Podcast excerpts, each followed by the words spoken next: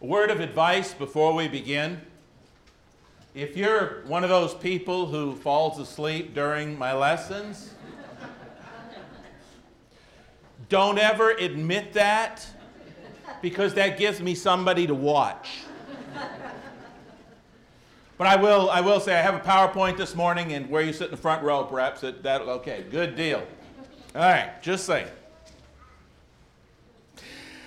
I would like to begin this morning's lesson by having you turn, please, in your Bibles to John chapter 8. I would like to begin with the last line and the last scripture verse that is contained in this morning's bulletin article. And I do hope you'll take the time. I realize it's a little lengthy. Yes, it's stapled. I was told this morning that it's unscriptural to have a stapled bulletin article, but I couldn't condense it down a lot more, so I'll try to avoid that. But uh, this is the last line of the bulletin article. I do hope you'll take time to read that later on this afternoon or at some point because it does kind of go along with the sermon, and it was chosen, these were chosen to kind of run together. John 8, verse 31. Then Jesus said to those Jews who believed in him, If you abide in my word, you are my disciples indeed. And you shall know the truth, and the truth shall make you free. Now, Jesus then goes on to talk a little bit later in this chapter to another group of people. He goes on to talk to a group of people which Satan, or whom Satan had deceived into not believing him and his word. We see this in verses 42 and following. Jesus says to this other group, If God were your father, you would love me, for I proceeded forth and came from God. Nor have I come, nor have I come of myself, but he sent me. Why do you not understand my speech? because you're not able to listen to my word. You are of your father, the devil, and the desires of your father you want to do. He was a murderer from the beginning and does not stand in the truth because there's no truth in him. When he speaks a lie, he speaks from his own resources, for he is a liar and the father of it. But, Jesus says, because I tell you the truth, you do not believe me. Which of you convicts me of sin? And if I tell the truth, why do you not believe me? He who is of God hears God's words. Therefore, you do not hear, because you are not of God. So Jesus makes this very clear distinction between those who would abide in his word and were truly his disciples, and those who would believe Satan instead, who is the father of lies, and would therefore reject the truth that Jesus brought. Title of this morning's sermon, and I appreciate the place on the back of your bulletins for notes. Um, that was not my idea, but it's a wonderful idea. That's probably why it wasn't mine, but it's there if you're taking notes. Uh, title of this morning's lesson is Satan's Deadly Seven. This morning, I want to take a look at seven very effective lies or deceptions that Satan employs on a regular basis in order to deceive and take more people to hell with him. Now, there's a lot more than these seven, but this is my personally biased list, okay? So these are seven of them. We're going to examine each one in light of the truth of God's Word because no one knows more about Satan than God's holy Word. And so the first of Satan's deadly seven. The lie that he throws out to so many and tries to get them to believe it is that God does not really exist. That God isn't really there. Well, I find this one to be a little bit timely, especially seeing as how in about six weeks it will be National Atheist Day. What we typically refer to as April Fool's Day. I call it National Atheist Day. And the reason is because you would have to be a fool to believe there is no God. According to the Word of God, not according to me, but according to the very Word of God, you'd have to be a fool to believe there's no God. God told us that repeatedly. Psalm 14:1 and Psalm 53:1 both say, "The fool has said in his heart, there is no God." Pretty clear. Can't get it much clearer than that. In fact, turn with me in your Bibles, if you would, to Romans 1. Romans chapter 1, verses 18 through 22.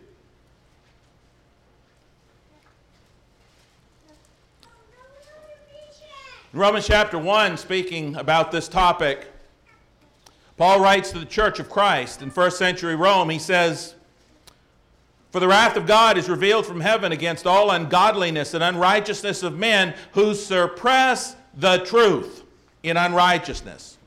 Because what may be known of God is manifest in them, for God has shown it to them.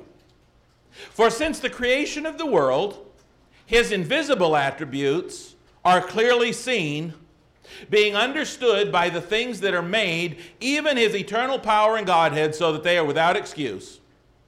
Because although they knew God, they did not glorify him as God, nor were thankful, but became futile in their thoughts, and their foolish hearts were darkened. Professing to be wise, they became fools.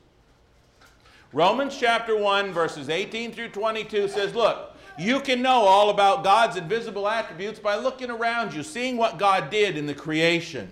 It's very clear, and you'd have to be a fool to miss it. He says those people that didn't glorify God, they weren't thankful to God. He said they thought they were really smart, professing to be wise, they became fools. Again, we see that same terminology. Listen, brethren, all of this did not just happen. Colossians 1 15 through 17 says, He is the image of the invisible God, the firstborn over all creation. For by him all things were created that are in heaven, that are on earth, visible and invisible. Whether thrones or dominions or principalities or powers, all things were created through him and for him. And he is before all things, and in him all things consist. How clear is God got to make it? That God made it all. The universe was not the result of a Big Bang. God created the universe by the word of his power, Hebrews 1, 2, and 3. And finally, Psalm 33, 6 through 9, by the word of the Lord the heavens were made, and all the host of them by the breath of his mouth. He gathers the water of the sea together as a heap. He lays up the deep in storehouses. Let all the earth fear the Lord. Let all the inhabitants of the world stand in awe of him. For he spoke and it was done. He commanded and it stood fast. God just said it. There it was. Do you know what true science is? True science, all true science, is simply, quote, the discovery of the infinite power and incredible intelligence behind the divine design of the creator of the universe.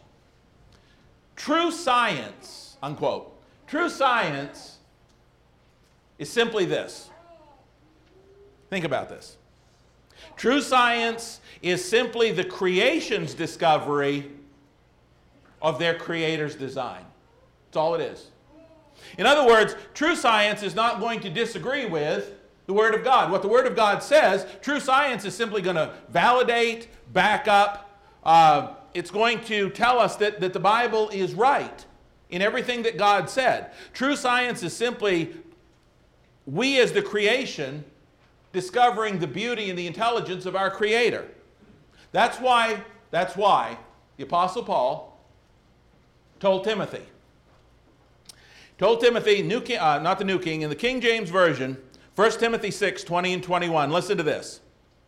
Paul says, O Timothy, keep that which is committed to thy trust, avoiding profane and vain babblings and oppositions of science falsely so called, which some professing have erred concerning the faith. He said, Stay away from those ridiculous babblings of science falsely so called. It's not real science if it doesn't simply show how awesome God is, if it doesn't take apart and look at His creation and give Him the glory. That's what true science does. And, and I'll tell you, Satan has been really successful with this one. I can't tell you how many shows you watch and, oh, the earth is 200 billion years old. No, it's not. Not according to the biblical record, it's not. It's about 6,500 years old, give or take 100 years. And they say it as if it's fact, and that drives me nuts. I'm just saying. Well, 200 million years ago. Really? No, no. No matter how many times you tell that lie, it's still a lie. Whatever you turn on for shows of that nature. As I said in the bulletin article, when Siri was asked, Brother Rowell's got, I think his is Siri, doesn't matter if it's Siri or Alexa, but asked which one of the, uh, asked how old the age of the earth was. Took him to a website, said 4.54 billion years old. All it's going to do is give you back man's answers. But, brethren, there is a God. He did create the heavens and the earth. He created the world and everything in it, Acts 17 24. And we must understand that. Hebrews 11, if you turn there. Hebrews 11. Verse 6. Look what it says. Hebrews 11 and verse 6. Without faith, it is impossible to please him, for he who comes to God must believe that he is, and that he is a rewarder of those who diligently seek him. Yeah, okay. But but what's going to make me really understand that? that what's going to make me believe that he truly is? Same answer. Because of what he's done in creation. Look at verse 3, just above that. For by faith we understand the worlds were framed by the word of God, so that the things which are seen were not made of things which are invisible. I'm sorry, I did that wrong. By faith we understand the worlds were framed by the word of God, so that the things which are seen were not made of things which are visible. The reason that we have faith in God, the reason that we believe that He is and that He is a rewarder of those who diligently seek Him, verse 6, amongst other things, is because of the creation, and we know that God did it. So do not buy the lie that God is not real. That brings us to Satan's second of his deadly seven. If he cannot convince people to deny the existence of God, he will try to get you to doubt the integrity of God. In other words, Satan will try to get you to believe that God is a liar. Why not? Why not? You want to talk about something that's successful?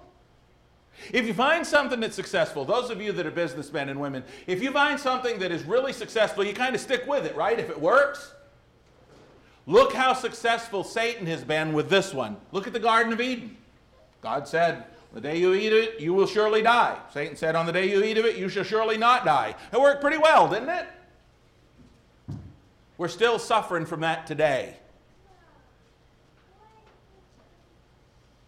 So he will try to get you to think that God is a liar. How many people have you had a Bible study with? And they've bought the lie. They said, Yeah, that's what it says, but that's not what it means. How many, right? We've all probably been there, most of us. You get them to this point where, where it talks about what they got to do to be saved, and they can read it right in their own Bibles. They're, yeah, but that, that's not right. Somehow they bought into this lie that Satan is selling that God doesn't have it right. Brethren, Jesus Christ is coming back. He is coming back, just as he said. And it doesn't matter how many seconds, how many minutes, how many centuries, or how many millennia go by in the meantime, Jesus is coming back. You know how I know that? Because it is absolutely impossible for God to lie. God cannot lie. That would be like raindrops falling up. Can't be done. This is why walking by faith in this living God leads us to have such strong, stable, and secure lives. Hebrews chapter 6, verses 13 through 19. Satan's the one that's the liar. Remember where we started this sermon? John 8, remember that? 31, following? Satan is the one who's a liar. Jesus exposed Satan as being that liar in those passages. The third of Satan's deadly seven devious lie that Satan has sought to deceive people with for 2,000 years, and that is that Jesus Christ was not God in the flesh. of all these doctrines out there today that want to make Jesus something less, a God and not the God, even though his word confirms that he was indeed the word who became flesh and dwelt among us. And so Satan tries to get people to believe that Jesus wasn't God, but Jesus proved by his words, by his deeds, and indeed by his very own prophesied, verified resurrection from the dead that he was indeed the Son of God, just as the centurion said in Matthew 27 in verse 54. Listen, if Satan can deceive you or anybody else into buying, the, into buying into this that Jesus wasn't God. If he can get you to buy into that, even though, again, Jesus proved he was by his own resurrection. But if Satan can get you to doubt that, then getting you to doubt the rest of the Word of God is a whole lot easier and it will cause you to lose your eternal soul. If he can start with that one and get you to buy that, it will lead in this progression to the fact that you will reject other parts of the Word of God until you eventually get to the point that you will lose your eternal soul. Acts 17 30 and 31 confirms.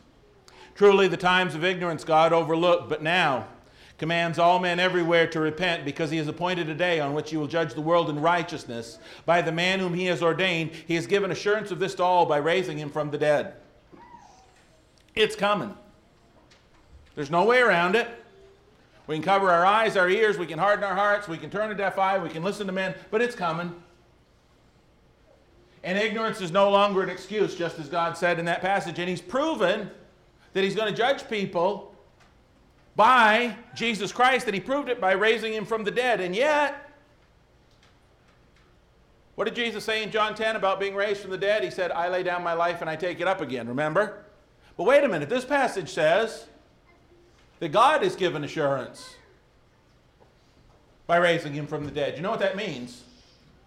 Jesus was God. Because Jesus said, I'm going to raise myself. This text says God raised him. Jesus is God.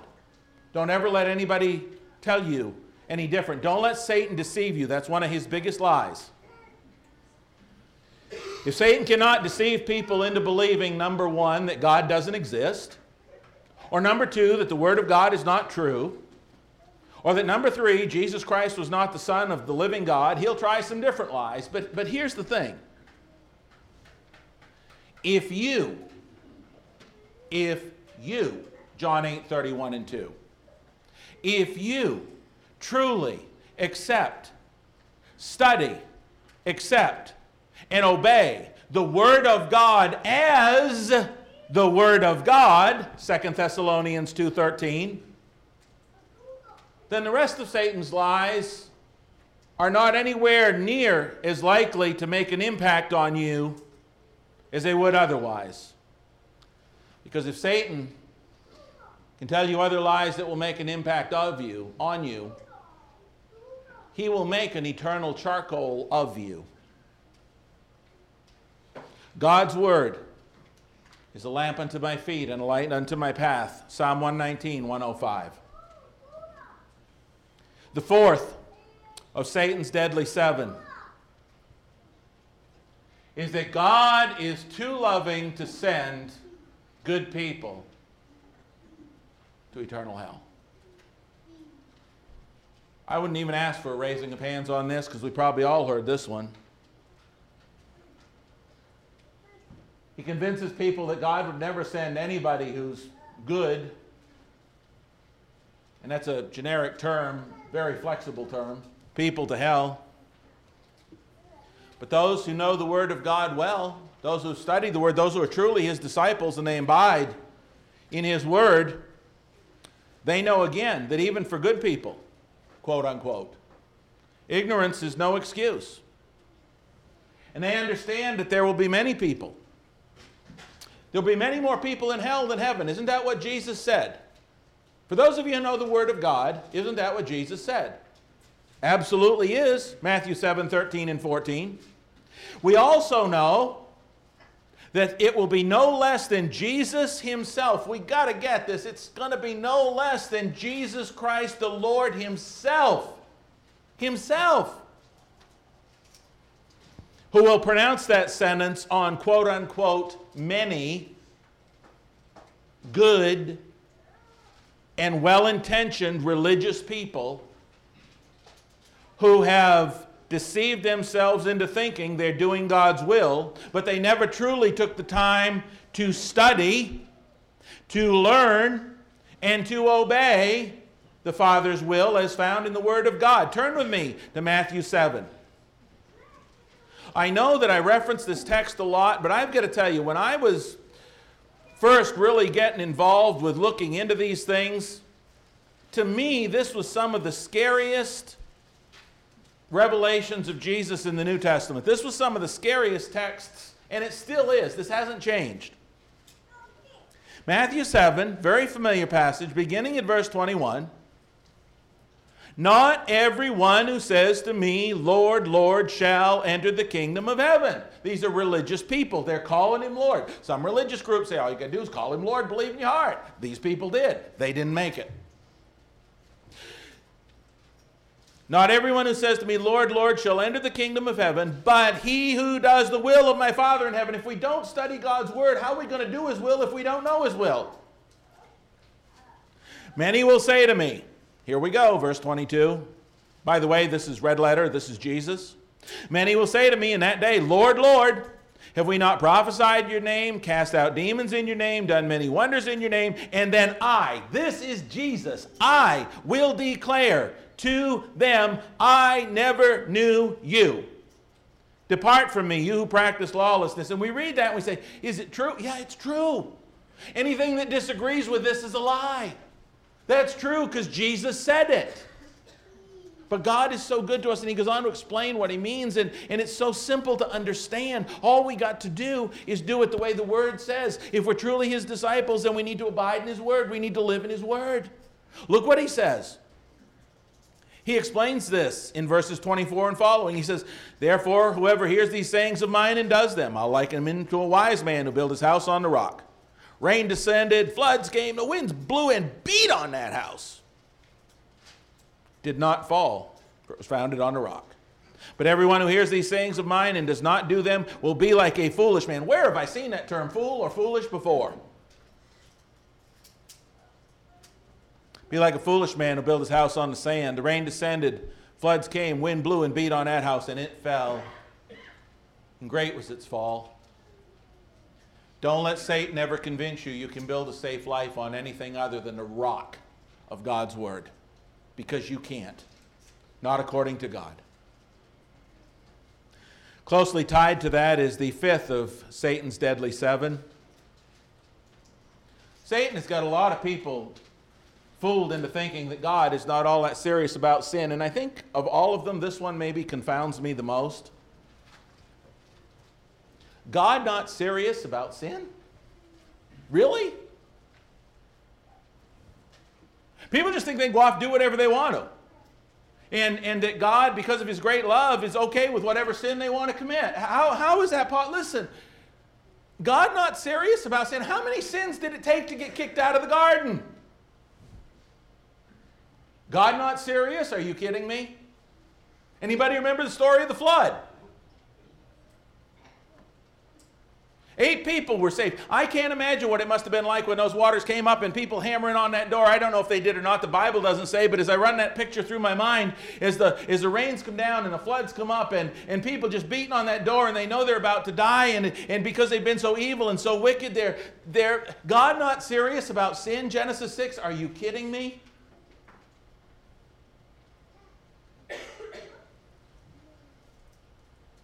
What about the cross?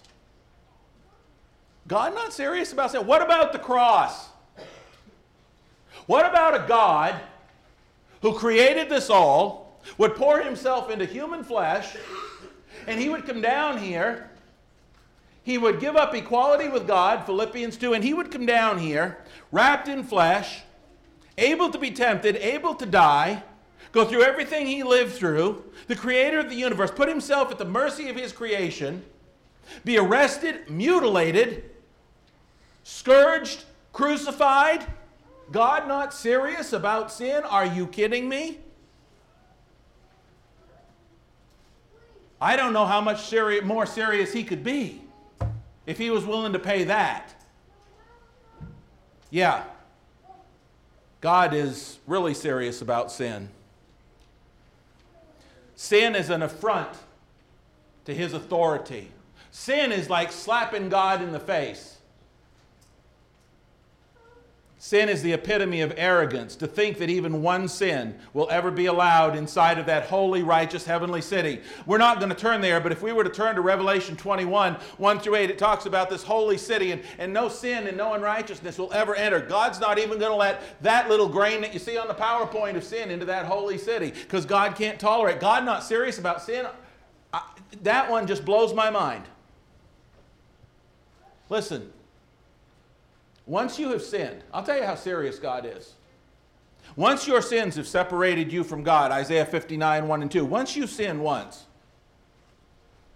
you know it, you're aware of it, you know what sin is. There's nothing you can ever do in your power to get that off your record. Do you understand that? That's how serious God is about sin. You can cry your eyes out. You can pray your heart out. You can give every every penny of your money. You can live a hundred years and do nothing but good deeds for people. And guess what happens on Judgment Day? That sin's still sitting there in all its ugliness. There is absolutely nothing you can do to get rid of that sin in and of yourself. Tell me again, God's not serious about sin? God is so serious about sin, it is so ugly to him that even the smallest will not go unpunished. But the beauty is that he's so serious about sin that he sent his son to take the punishment for ours. For while we were still weak at the right time, Christ died for the ungodly. God shows his love for us in this, that while we were still sinners, Christ died for us. Romans 5, 6 through 8. Isn't God awesome?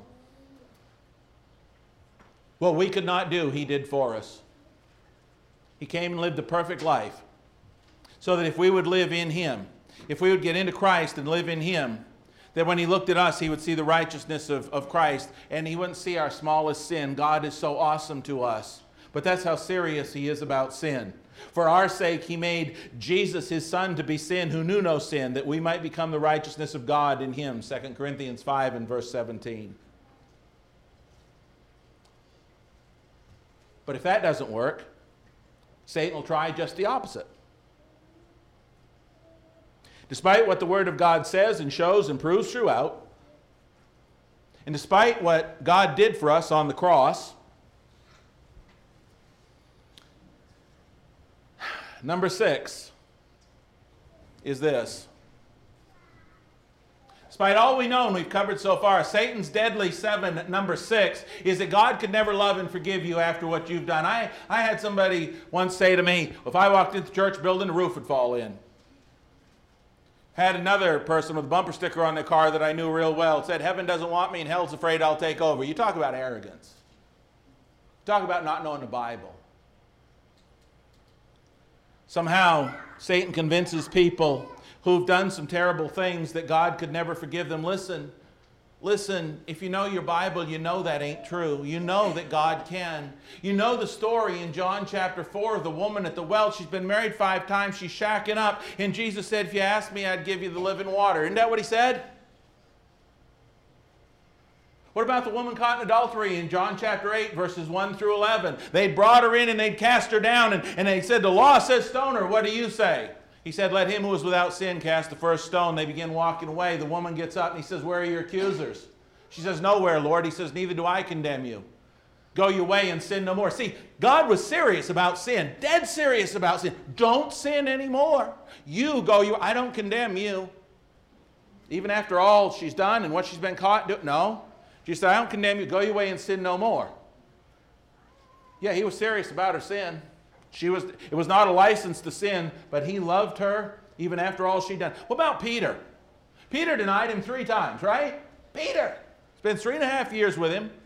He's with him, sees him trans, transfigured on the mount, what we call the Mount of Transfiguration in Matthew 17. Peter sees all these wonderful things. Peter walks on water, sees miracles and all, and Peter denied him not once, not twice, but three times.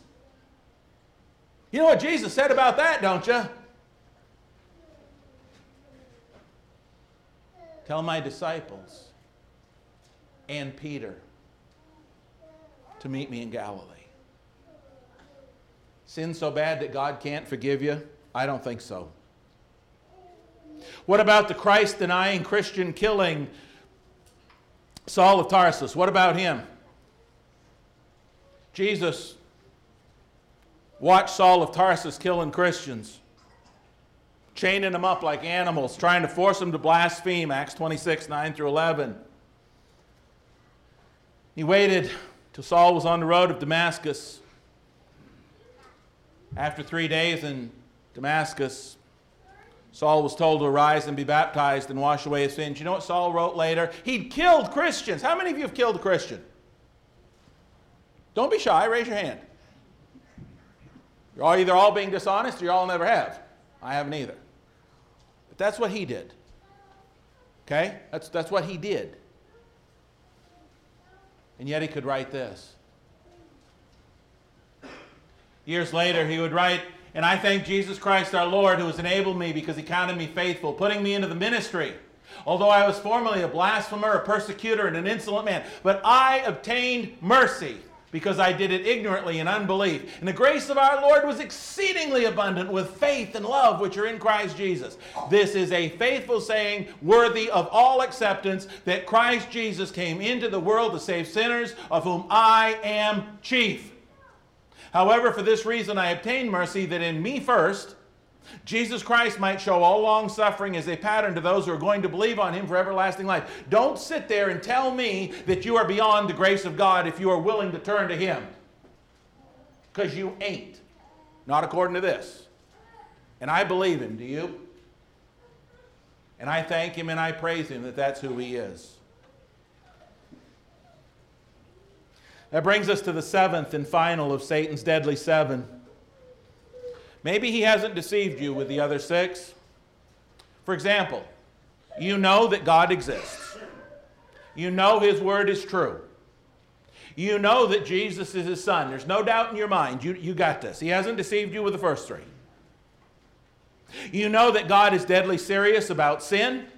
You understand that. And you understand that he will send many people to hell on Judgment Day because they were unwilling to learn and do His will, as we talked about in Matthew 7. You know that. You got that. Satan's not deceiving you. That's awesome. You even understand that no matter what you've done, God, in His love and mercy and grace, if you will turn to Him, is willing to cleanse you of all your sins. You understand that. You understand He came and went to the cross so He could do it. You got those first six. Satan's not fooling you.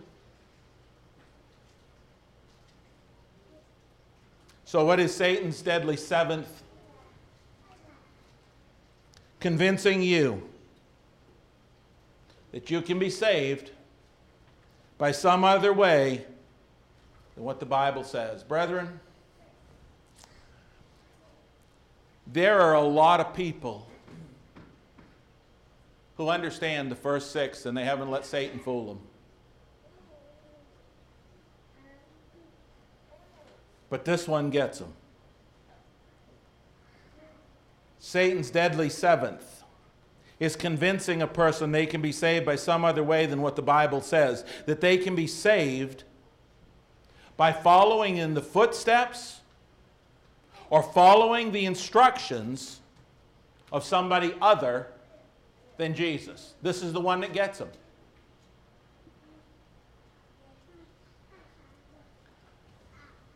Following in the footsteps of Jesus means being willing to trust Him because we know His word, we abide in it. That's why we're truly His disciples. We're not going to buy the lies of Satan, we're not going to buy any of them.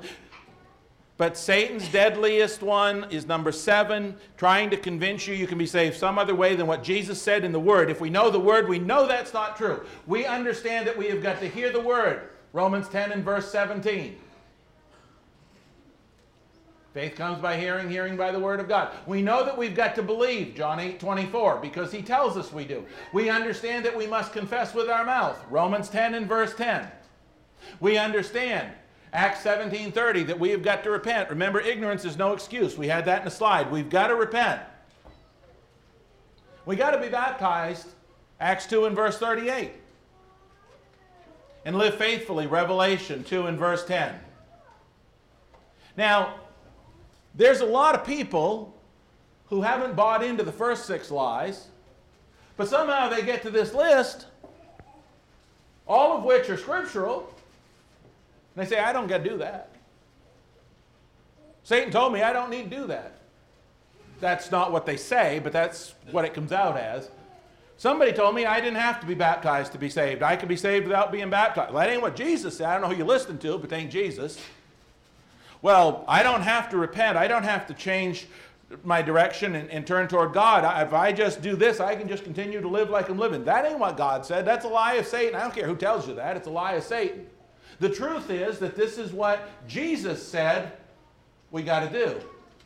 It is not enough to believe Jesus is the Christ in order to be saved. Even the demons believe and shudder. James 2 and verse 19. A believer must obey the entire gospel. And again, we've got to hear the word, we've got to believe it, we've got to confess our sins, we've got to be willing to repent, we've got to be baptized for the forgiveness of our sins. Baptism for any other reason won't get it done. Baptism as a baby doesn't get it done because we must be able to repent and be baptized, to believe and be baptized. They come, they come together. Babies can't do that. Babies don't have sin anyway. This is what he said. Do you believe him or not? That's the question we all got to answer. Many of us have. No one is saved by saying the sinner's prayer. Nobody. Nobody. I'm not trying to be hard. I'm not trying to be aggressive. I'm not trying to be difficult. I'm trying to save souls. Okay? The sinner's prayer welcoming Jesus into your heart is not in the Bible anywhere. If we're going to truly be his disciples, if we're going to go by his word and his word alone, if we're going to truly be his disciples, then we shall know the truth and the truth shall set us free. John 8, 31 and 2. We're not going to be like those people further on in John chapter 8 who did not receive his word and bought into something else, who bought into the sinner's prayer that's not in his word. We're going to go by the word. And the word tells us very clearly what we've got to do, again, we're only saved by obeying the gospel, by hearing and understanding, believing and confessing, repenting and being baptized, and by staying faithful after that. That's what the word says. Well, what about so and so? They said, Who do you believe? Jesus or somebody else? Well, yeah, but so and so was a good person. There's a lot of good people in the world that are going to hell. Did you know that? Matthew 7 21 through 23. Many will say to me on that day, Didn't we do all this good stuff? And I'll say, Not my words. Don't be mad at me. That's what the book says. What does every Christian convert in the New Testament have in common? They've obeyed the gospel. Bible is very clear. And this backs up, there are other verses, but this one backs it up. He who believes and is baptized will be saved. But he who does not believe will be condemned. That text does not say, He who believes is saved and should be baptized. It doesn't say that, does it? Does it say that? No, it doesn't say that. It doesn't say he who believes will be saved and should be baptized. No. He who believes and is baptized, it's a package deal, will be saved because that's where our sins are washed away. That's where we get rid of that ugliness of sin.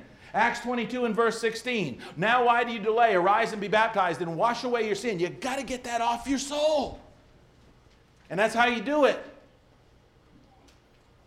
Truth is, he who believes and is baptized will be saved, but if you don't believe it, you're going to be condemned. So, who do you believe? Who do you believe?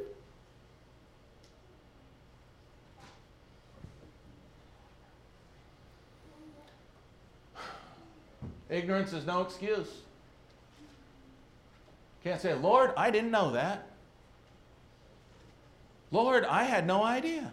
Well, if you're here this morning, you have an idea because you've heard it, don't you? And if you open up God's Word, you've got an idea because you've read it, haven't you? But if you haven't opened up God's Word and you make the excuse, I didn't know.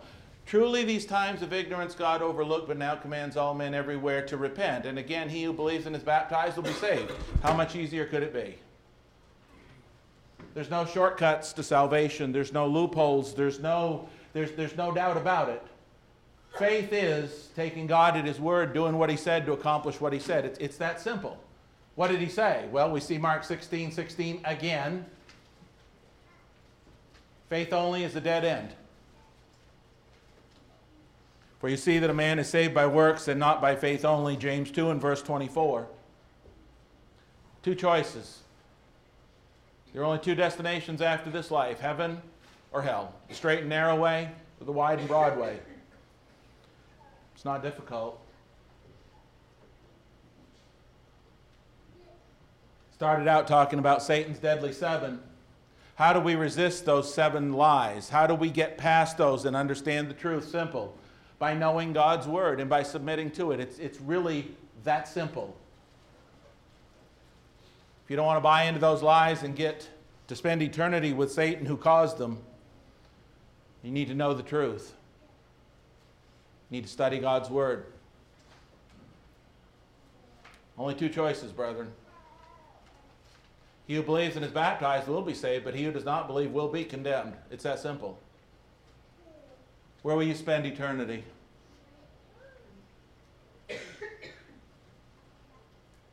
Choice is yours this morning. If you've never been baptized to have your sins forgiven, God is dead serious about sin. There's no other way but His way.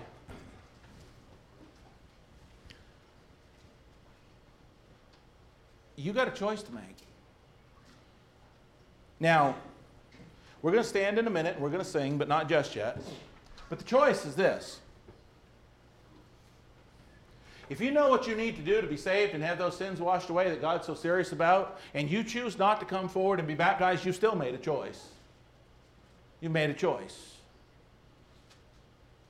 And I hope and pray that if that's the case this morning, that God will work on your mind and your heart and get you to really rethink these things. Because some of us may not live to make it back here. This morning, make the right choice. Don't buy Satan's lies. Don't buy any of them. I'm not going to recover them again. We've covered them enough. Don't buy any of them. Don't buy the first one, second one, third one, all the way through. And don't buy that seventh one that there's another way to be saved other than exactly what we saw outlined. Hear, believe, confess, repent, be baptized, and live faithful. There's no other plan.